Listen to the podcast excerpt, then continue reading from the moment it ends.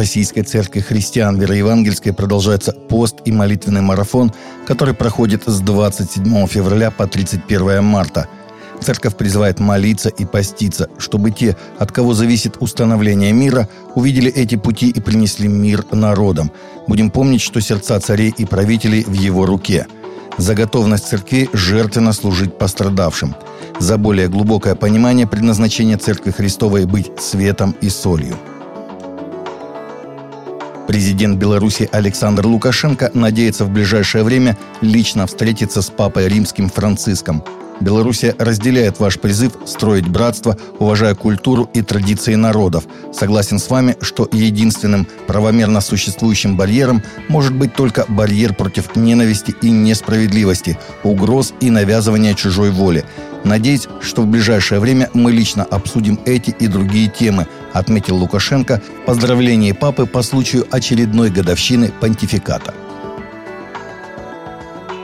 Программа строительства православных храмов Москвы, известная как программа 200, в нынешних условиях пойдет на сокращение расходов и будет рассчитывать только на российские материалы, сообщил ее куратор, депутат Госдумы Владимир Рейсин – в беседе с журналистами он рассказал, что некоторые проекты строительства храмов теперь пересмотрят, чтобы уменьшить их стоимость.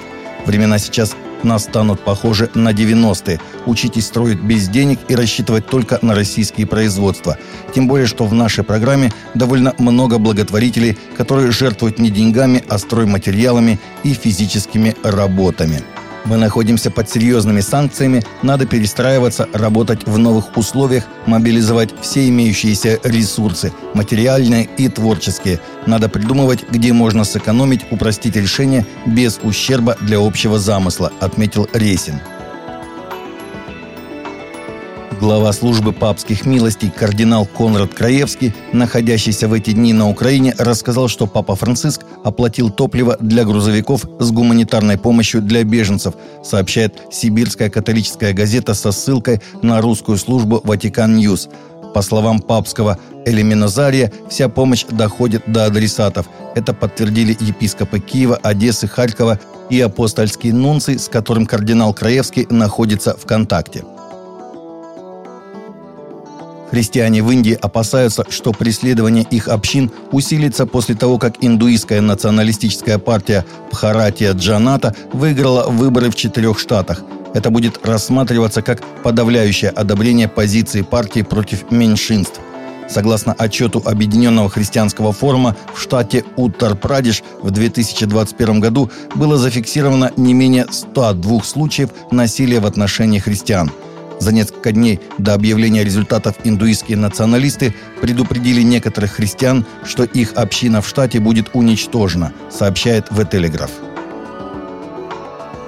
Недавно выпущенный опрос под названием «Стресс в Америке» Американской психологической ассоциации АПА показывает, что американцы, уже осажденные стрессом из-за затяжной пандемии COVID-19, сталкиваются с глубоким напряжением по целу ряда проблем – АПА провела опрос с 1 по 3 марта среди более двух человек в США. 80% респондентов заявили, что опасаются потенциального возмездия со стороны России, будь то кибератаки или ядерные угрозы. Кроме того, 69% признались, что обеспокоены тем, что вторжение в Украину приведет к ядерной войне и что они боятся, что мы находимся на печальных этапах Третьей мировой войны. Институт перевода Библии продолжает выпуск переводов книг Ветхого Завета на балкарский язык. Балкарцы – тюркоязычный народ, коренное население Кабардино-Балкарии, проживающий преимущественно в центральной части Северного Кавказа, численность которого, согласно переписи 2010 года, составляет 112 924 человека. Говорят они на карачаево-балкарском языке, относящемся к кыпчакской ветви тюркской языковой семьи, сообщает сайт ИПБ. Книга пророка Ионы – это второе опубликованное институтом ветхозаветное издание на балкарском языке. В 2020 году вышло издание с переводом книг Руфь, Есфирь и книги пророка Даниила. Крупнейший в США христианский театр Sight and Sound покажет свой новый спектакль «Давид», выручка от которого пойдет на поддержку украинских беженцев – Премьера спектакля «Давид», на создание которого ушло 4 года, состоится в эти выходные в Ланкастере, штат Пенсильвания, сообщает The Christian Post. В основу мюзикла легла библейская история о мальчике-пастухе Давиде, который убил великана и стал царем Израиля – Постановку покажут на 90-метровой панорамной сцене «Ланкастер». Также в ней задействованы спецэффекты и специально написанная музыка, вдохновленная книгой псалмов. Таковы наши новости на сегодня. Новости взяты из открытых источников. Всегда молитесь о полученной информации и молитесь о мире.